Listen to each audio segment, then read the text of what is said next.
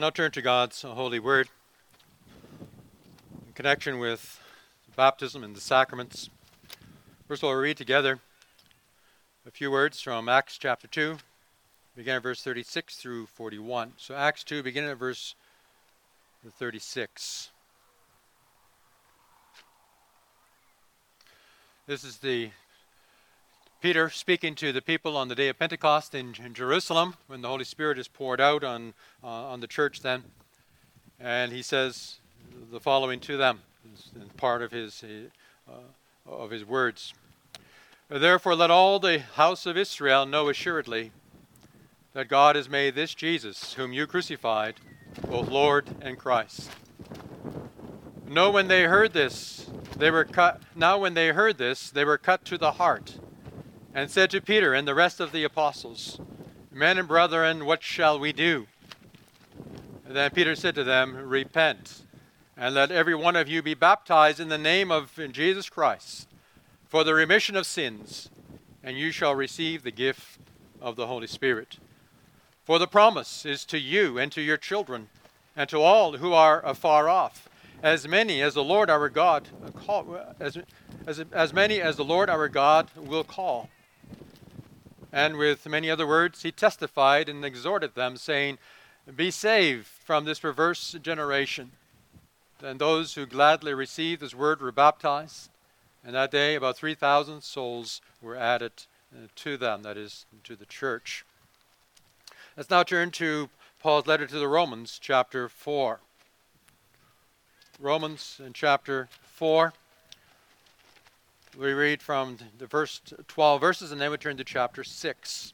So, Romans 4, beginning at verse 1, Paul writes, What then shall we say that Abraham our father has found according to the flesh? For if Abraham was justified uh, by works, he has something to boast about, but not before God. For what does the scripture say? Abraham believed God, and it was accounted to him for righteousness. Now, to him who works, the wages are not counted as grace, but as debt. But to him who does not work, but believes on him who justifies the ungodly, his faith is accounted for righteousness. Just as David also describes the blessedness of the man to whom God imputes righteousness apart from works. Blessed are those whose lawless deeds are forgiven and whose sins are covered. Blessed is the man to whom the Lord will not impute sin. Does this blessedness then come upon the circumcised only, or upon the uncircumcised also? For we say that faith was accounted to Abraham for righteousness. How then was it accounted? While he was circumcised or uncircumcised? Not while circumcised, but while uncircumcised. And he received the sign of circumcision, a seal of the righteousness of the faith which he had while he while still uncircumcised, that he might be a father, that he might be the father of all those who believe, though they are uncircumcised, that righteousness might be imputed to them also. And the father of circumcision, to those who not only are of the circumcision, but who also walk in the steps of the faith which our father Abraham had while still uncircumcised.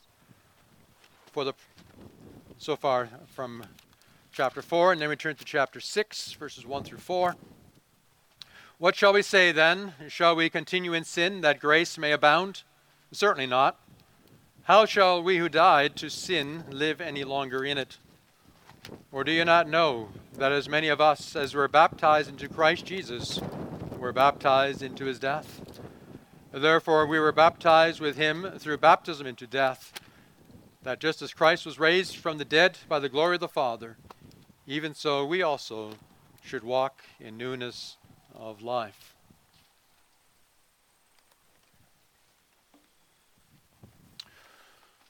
I was asked whether I would preach on, on the Lord's dealing with uh, baptism this afternoon. So let's turn to that which we confess concerning uh, baptism in Lord's Day 26 and 27. Actually, my own congregation, some uh, earlier this year, I did a, a, a, series of sermons dealing with sacraments and, and baptism, and, included also uh, Lord Lord's Supper. Uh, this afternoon, I took one of the, the sermons in that series dealing with the sign. What does it mean when we talk about the sacraments as a, as a sign? And so we'll look at baptism and Lord's Supper even uh, from that perspective. Let me just read. I'm, I'm not going to read everything in these two uh, Lord's Days, as I'm not really going to be dealing with everything in this, in this Lord's Day uh, either, as I'm dealing with the aspect of the sign. But let us just take a, a look at Lord's Day 26. Question answer 69 How does holy baptism signify and seal to you that the one sacrifice of Christ on the cross benefits you?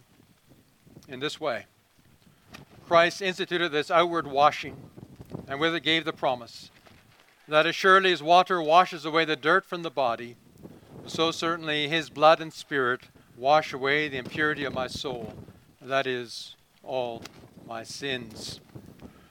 Question answer 70 What does it mean to be washed with Christ's blood and spirit?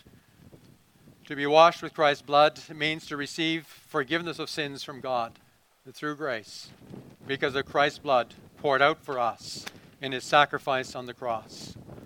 To be washed with the Spirit means to be renewed by the Holy Spirit and sanctified to be members of Christ, so that more and more we become dead to sin and lead a holy and blameless life. And then we turn to uh, question answer 74, the last one of Lord's Day 27. Should infants too be baptized? Yes, infants as well as adults belong to God's covenant and congregation. Through Christ's blood, the redemption from sin, and the Holy Spirit who works faith are promised to them, no less than to adults. Therefore, by baptism as sign of the covenant, they must be incorporated into the Christian church and distinguished from the children of unbelievers. This was done in the old covenant by circumcision, in place of which baptism was instituted in the new uh, covenant.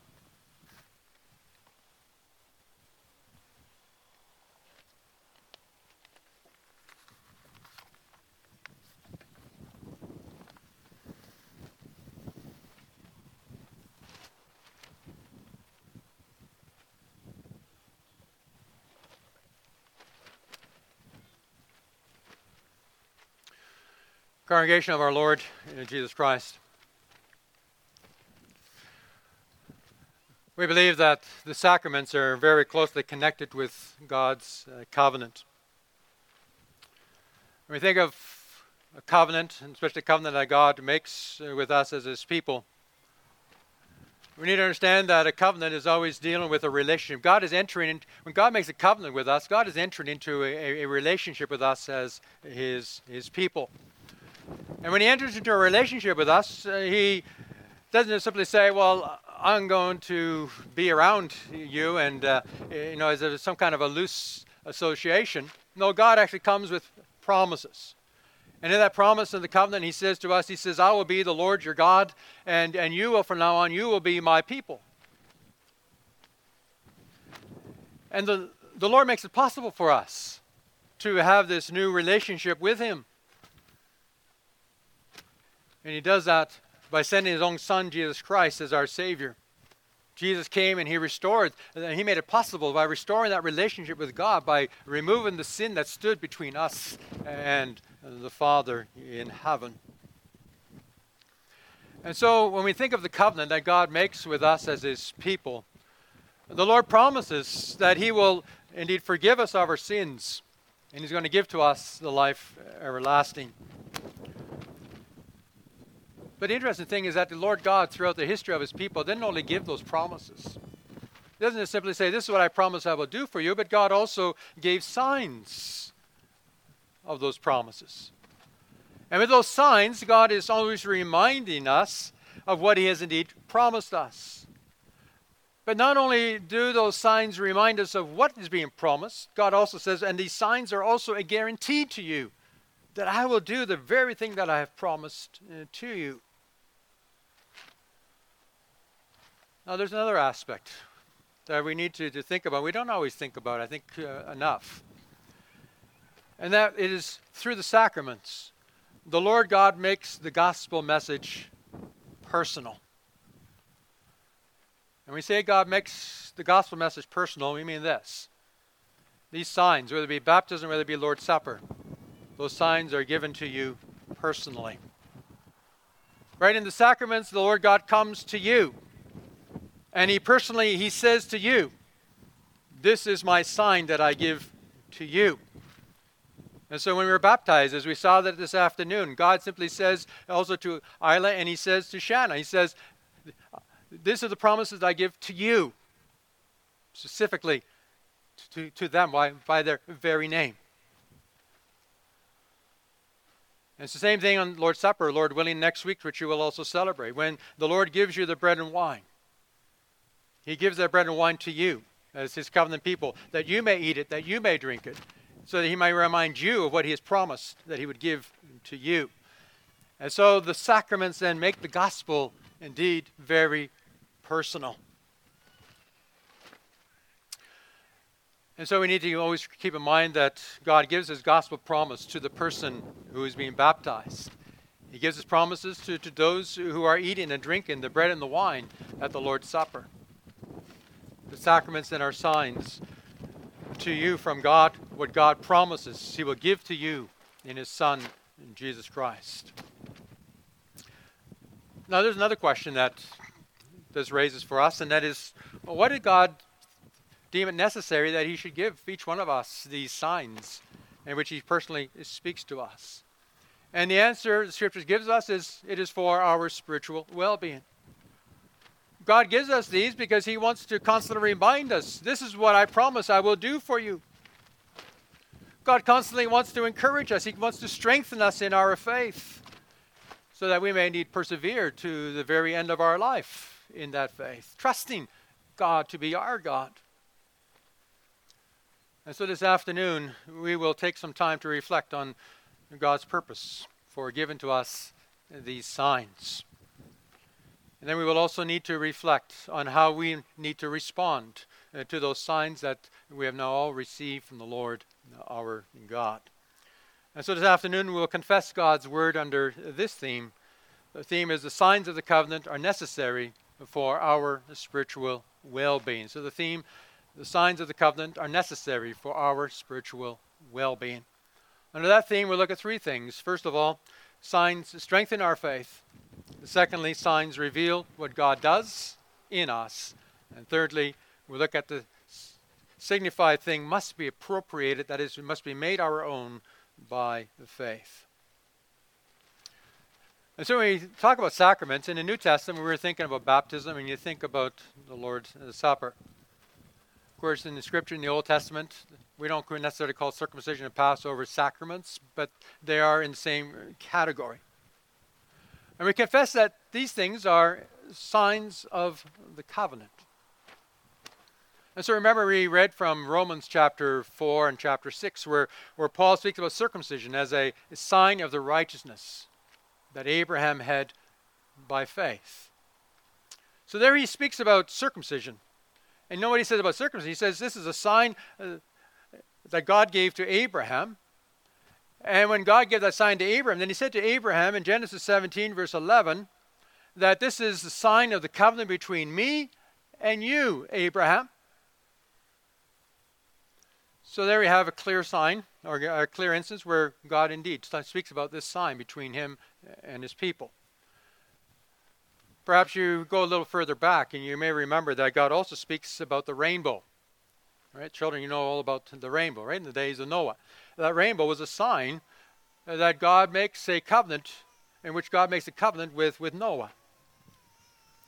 And so, if circumcision is a sign of God's covenant with Abraham, we can now also say that baptism is a sign of the covenant today in the New Testament, in which we are living. Now, the reason that there's even a question often in the minds of some people whether indeed this baptism is a sign of the covenant is that there are also those today, also Christians today, who question whether indeed baptism is a sign of the covenant because they would say, well, you know what? The New Testament never speaks about baptism or Lord's Supper as signs of the covenant directly.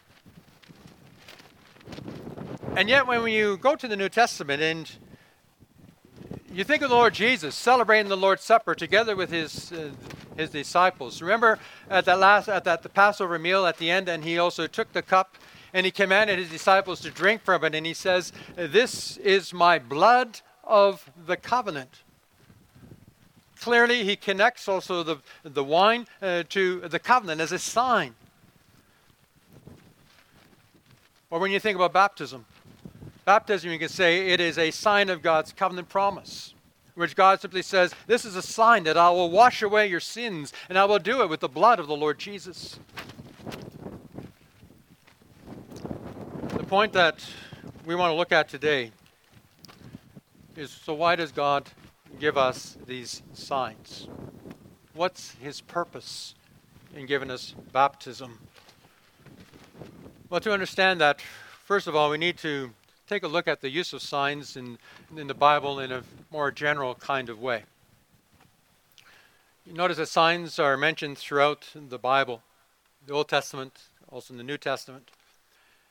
And John, the Apostle John, in his Gospel, clearly uh, tells us why God gave signs uh, to us as his people. Right near the beginning of the gospel, you may remember the story, uh, children, in chapter 2, right, where the Lord Jesus was at a, at a marriage feast in Cana. And his mother asked him to change the water into wine, and, and the Lord Jesus does that. And then John makes this comment in chapter 2, verse 11, that this is the first of the signs, the first of the signs through which Jesus revealed his glory and his disciples believed in him. That's the first time he uses signs. Later on, at near the end of the gospel, in chapter 20, verse 31, there John writes this. He says, Jesus performed many other signs in the presence of his disciples, and these are written that you may, be, that you may believe that Jesus is the Messiah, the very Son of God, and by believing you may have life in his name. So you notice John, John speaks about the miracles that Jesus did as signs. Interesting that the other Gospels refer to them as wonders, and later we'll see that signs and wonders in the Old Testament actually are very closely related to one another. But John calls uh, them signs. Why? For Jesus didn't only come to help the people who were in need when he did his miracles, right? We often think the miracles were done because people were in need, and Jesus had compassion on them, and so he thought, no, but it might be a nice deed. It might be a good thing uh, that I might uh, do this miracle and it might help this person. That's not why Jesus did miracles. The reason John says that he did the miracles is so that he may show the people that he is indeed the Messiah, that he is indeed the Savior that was sent by God. In other words, these miracles, these signs are important for our faith. They are the very means by which the Lord our God assures us that He really is the Savior who has come from heaven in order that He might save us. Because imagine this, beloved. Jesus just came to us, and as He came to Israel, and, and He only said, You know, I am the Savior. Right? Leave a lot of doubts. How do we know? How can we prove that Jesus really is the Savior not? How does the people of Israel, how would they know? How would his disciples be able to, to determine if Jesus really is the Savior? If he only said that. Because there are many others who said the same thing. But what does Jesus do? Jesus didn't only say, I'm the Savior. Jesus says, and this is proof that I am indeed the Savior sent by God. Here are the signs for you. So you notice then that these signs they are incredibly important for their faith and for our faith. We believe in Jesus as our Savior. Why? Because we see His power and we see His glory in the wonderful things that He has done. And so John closely connects these signs to our faith in Jesus Christ. Now we need to we can also go back into the Old Testament history of Israel. Moses, remember, reminded the people of Israel in Deuteronomy chapter 26, verse 8. He says, Remember how the Lord your God brought you out of Egypt with a, a mighty hand, with an outstretched arm, with great terror, and with signs and wonders. There you have signs and wonders together. So, the basis, beloved, for which Israel put their faith in God Moses says, are because they recognize and they experience the mighty signs and the wonders that God had done for them in Israel and in Egypt when he had delivered them from the Egyptians. And so what does God do? God gave Israel the Passover. And the Passover was to be celebrated every year again as a sign from God, so that the people of Israel may remember how their God, in his outstretched and mighty arm, how he delivered them out of Egypt. It reminds Israel how the Lord God in Egypt had passed over the Israelite house, households whenever the angel uh, saw the blood of the lamb smeared on the doorposts of the houses. Passed over those houses, but he killed the firstborn in all the houses of Egypt. The people could be sure of God's covenant promise to protect and to save them because they, they remember also that sign of what God had done. Constant reminder. Our God is a mighty God. He's a God that we can trust. He is a God who will continue to be our God forever. And so when the Lord Jesus came to this world, Lord Jesus did many signs to show that he is indeed the Messiah and the Savior of his people. And then when at the end of his work he ascended up into, into heaven, Lord Jesus doesn't leave us without his signs. No, he left us with two signs.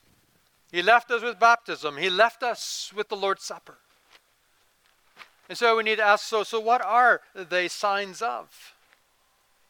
Well, these are signs of the incredible work that the Lord Jesus has, compl- has accomplished and completed here when he was on this earth. Right, baptism is this constant reminder. Jesus died on the cross for our sins. He didn't only die, Jesus also rose up again in the great resurrection on the third day. And so you notice, beloved, that baptism is not a sign of anything that you and I have done. It's always a sign of what the Lord Jesus has done. It's constantly remind us the Lord Jesus came and he died for my sins. And because Jesus died for my sins, now I too may die to my sins. And as the Lord Jesus was raised up to new life, so I and Jesus and Jesus also am being raised up to a new life.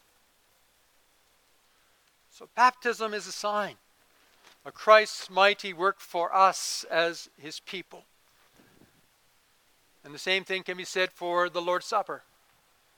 Right, the bread and the, and, and the wine that you will receive, Lord willing, next week. Those are also signs that you receive from the Lord Jesus Christ in which he reminds you, I have given you my body, I have shed my blood for you on the cross. Beloved, the bread and wine are signs of the mighty things that the Lord Jesus has done for your salvation. That means as you partake in the supper, you don't need to doubt that Jesus can do what he promises he will do for you. No, with his broken body, his shed blood, that He gave long ago, He now will continue to nourish you to eternal life. That means that there is no reason to doubt that God will indeed do what He has shown us and what He has promised us, also through these sacraments. Right? These signs, they are closely connected to God's covenant. Because in that covenant, the Lord comes and gives to us those wonderful promises. He says, I will be your God. And you, you'll be, me, you'll be my people.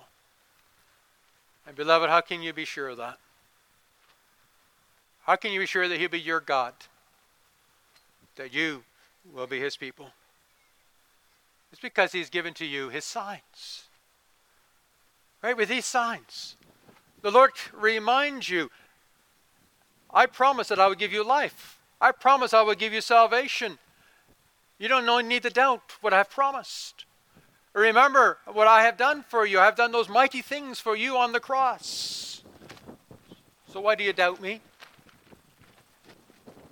And you also, we also need to keep in mind here that it is God who gives us these signs.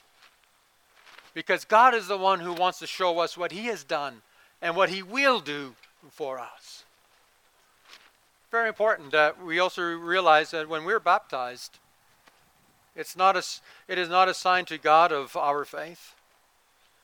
Or when we take part in the Lord's Supper, It's not a sign that we're now giving something to God in the Lord's Supper. No, with these signs, the Lord God is giving something to us. These signs, He's, he's washing us with, with, his, the, with the water. And He gives to us the bread and the wine. Right? Water and bread and wine are given to us by the Lord God. We don't take them.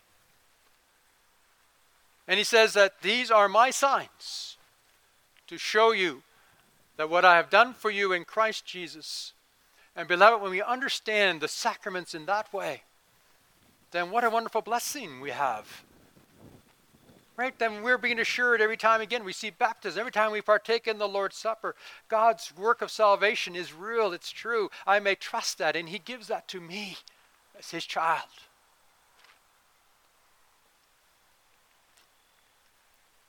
Now, these signs are are not just memorials about what God has done long ago. These are signs, we said, are very, very personal. God reminds us about what He is doing in us, in us today. As mighty as the work of the Lord Jesus was long ago, beloved, the Lord continues to do mighty and He continues to do marvelous things for you also today. God uses outward signs to make visible the spiritual realities in the life of you, his covenant people. The work of the Lord Jesus has, an in, has a spiritual impact upon your personal life right today. we're going to look at two examples in order to illustrate that. The first is where Paul writes about circumcision, about, uh, about the circumcision of Abraham in Romans chapter 4, verse 11. And there he writes Abraham received circumcision as a sign, a seal of the righteousness that he had by faith while he was still uncircumcised. So the first thing we may ask is so, what is circumcision a sign of? You see, there are many also today who, especially Baptists, who, who think Paul is saying that circumcision is a sign of Abraham's faith. As one uh, author or commentator put it, he says, what Paul is saying is that circumcision ratifies a faith, it ratifies Abraham's faith. That's not what Paul says. Paul says circumcision is a sign of the righteousness that comes from God.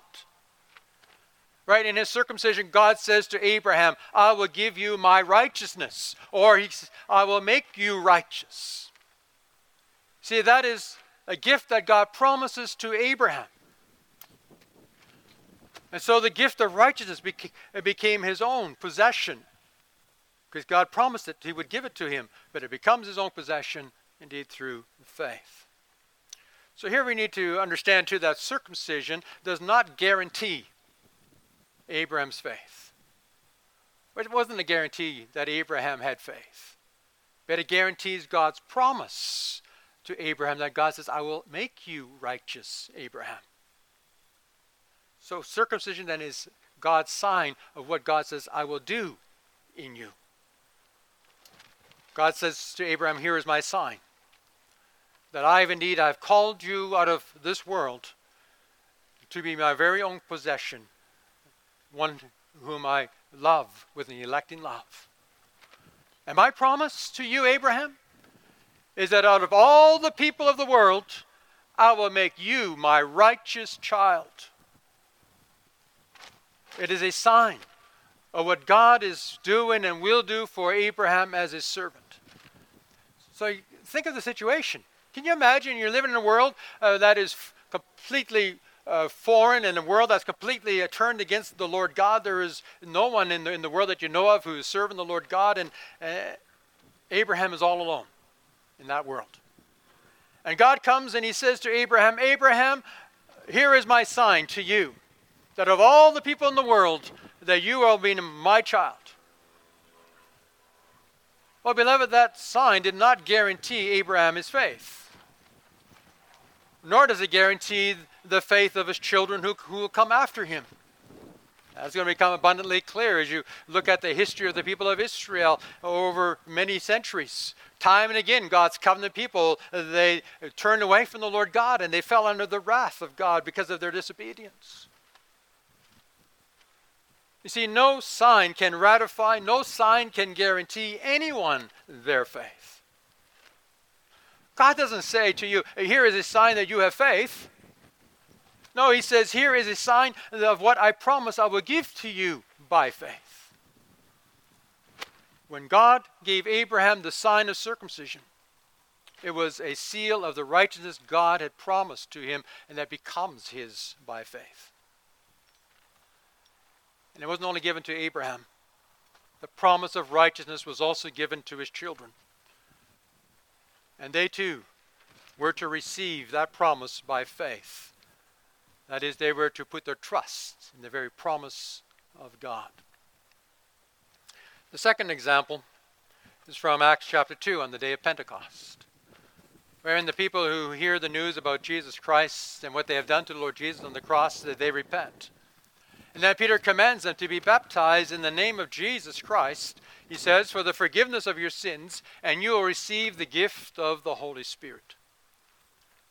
And then he adds this in verse 39. He says, The promise is for you and your children and for all who are uh, far off. You see what Peter does? Peter connects baptism to the promise of the forgiveness of sins and the promise of the gift of the Holy Spirit. Later, Paul will write to the Romans in chapter 6, verse 4 about baptism. We were therefore buried uh, with Christ through baptism into death, in order that just as Christ was raised from the dead, we too may live a new life. So you see, baptism is a sign that we have died to our sins by being buried with Christ in his death. It's also a sign that we've now been raised with him in his resurrection to a new life. So, baptism, Paul says, is connected to our being forgiven our sins and receiving the life everlasting through the power of the Holy Spirit. Exactly what Peter already said to the people on the day of Pentecost. And so baptism then is an outward sign of what God promises He will do in your life, beloved. That outward water is a sign of God, of what He will do there in your heart.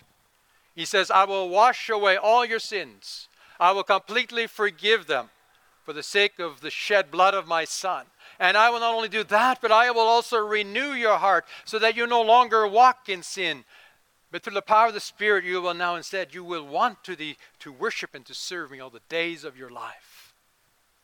That's what God promises He will do for you as His covenant people. So, beloved, baptism then is not a guarantee of your faith. In fact, there is nothing that will guarantee our faith. Neither are sacraments signs that, that we give to God that we, that we give to God that somehow we want to prove that we have faith. You know, the, those who, who believe who believe that, and we think of, of the Baptists, uh, they often practice rebaptism. I just had a couple weeks ago, we had a, an older couple from Toronto came to visit us in our worship service because they had they had found us, and she was being frustrated because everywhere she went, she was finding Baptist churches, and they were saying you have to be rebaptized. And she said, Well, I've been baptized. I don't need to be rebaptized again. You see, what happens with rebaptism is uh, that you're told that you have to make new commitments to the Lord, as if baptism is your commitment to God. And so the result is if you're not sure that your first baptism was indeed a real and genuine baptism, because you weren't sure whether you had real faith or not, then you need to be baptized again. But how does that strengthen how does that strengthen our faith? If anything, it only undermines our faith because it causes us to doubt our faith and we wonder, is my baptism is a real baptism or not? Because if it's not a real baptism, then I better get baptized again. I remember I went to a, a high school where it was um, pretty more Arminian, but they also practiced, of course, adult baptism. And, and that was the real thing that they constantly were struggling with. Is my baptism a real baptism or is it not? And so they would rebaptize in order that they might be assured that they're really baptized. It's absolute nonsense. It doesn't give any kind of assurance. But when we understand that these signs, baptism and Lord's Supper, that when they come from God, then we have this, this wonderful comfort that, that God gives me, His covenant promises. God simply says, I will forgive you your sins, and I will renew your life with the power of the Holy Spirit. That's just a fact. Hebrews 6 speaks about how God confirms his covenant promises with the force of an oath. Hebrews 6:13. He says that when, when God made a covenant promise with Abraham, and he swore by himself that he would surely bless Abraham and that he would fulfill his promises. And then he also writes this in Hebrews 6 God wanted to make the unchanging nature of his purpose very clear to the heirs of what was promised. He confirmed it by an oath, because by this oath, in which it is impossible for God to lie, we, referring to New Testament believers, we who have fled to take hold of the hope set before us in Christ, may be greatly encouraged. We have this hope as an anchor for the soul, firm and secure. You see, circumcision functioned as, an, as God's oath to Abraham. And so baptism now and Lord's Supper, they function as God's oath to us today. In which the author to the Hebrews says it is impossible for God to lie. That's why baptism is not God's oath that God says you have faith, but it's God's oath in which He promises that you never need to doubt that He will indeed give to you what He has said in Christ in Jesus. God, indeed, when, when He promises to His covenant children, for the sake of Christ, I will forgive you all of my sins, I will renew your life, you can be absolutely sure that God will do exactly what He says. You never need to doubt those very promises of God in your life. Right on the day of Pentecost, the believers received the wonderful assurance both for themselves and for their children after them. God, beloved, will indeed give us life in His Son, Jesus Christ. God doesn't lie. And God is unable to go back on the promises that He has made to you.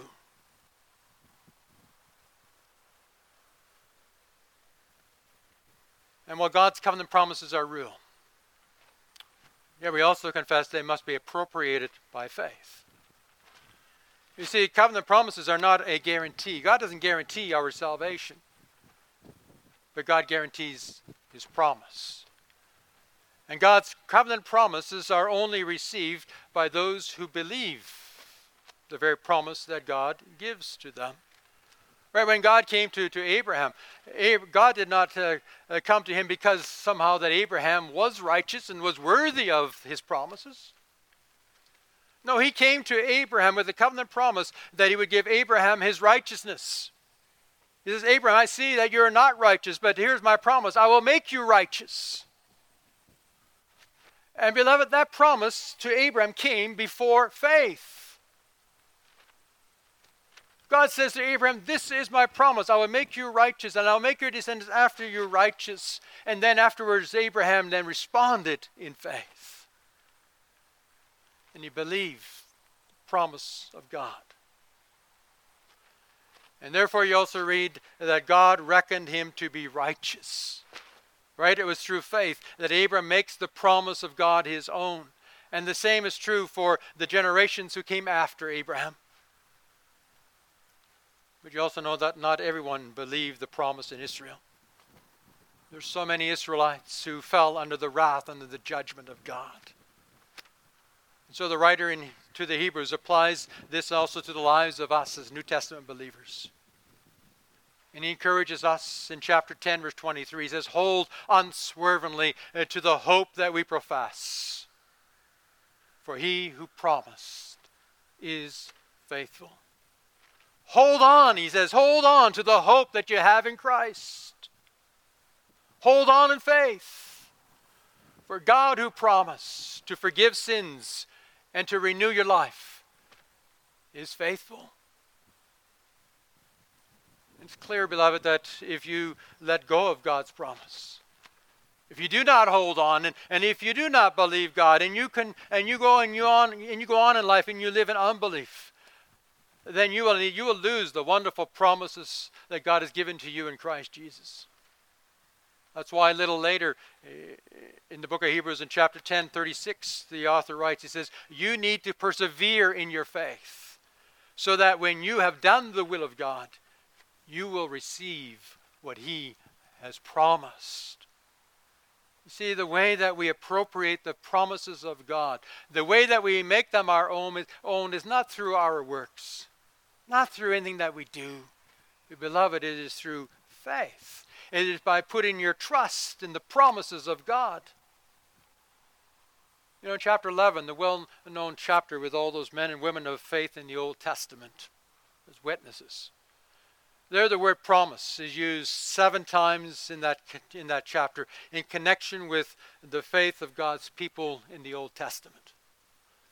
And what set the Old Testament believers apart was this they believed the promises of God. That's what the whole chapter is about.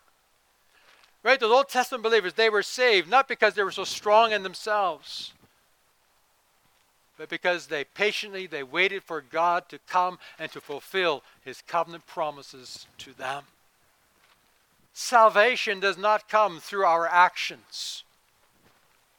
The Beloved, salvation comes through the saving work of God in Christ Jesus. And so God comes and He reminds you and I in our baptism. And He reminds us again also in the Lord's Supper that He is the one who's earned for us new life in His glorious kingdom. That means that each day we may live in His promise. Each day we may turn back to the Lord God and say, Lord, you promised it, and, I trust that, that you will indeed, for the sake of your Son, Jesus Christ, you will forgive me of all of my sins. God, I promise, I, I trust also your promise that in Christ you will make me righteous with you again.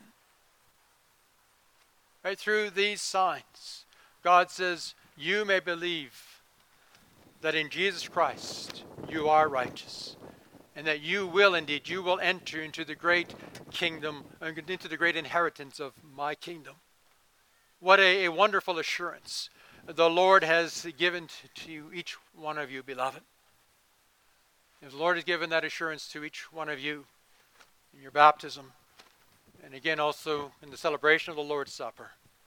Then hold on unswervingly to the hope that you profess. For he who promised, he is faithful. Amen.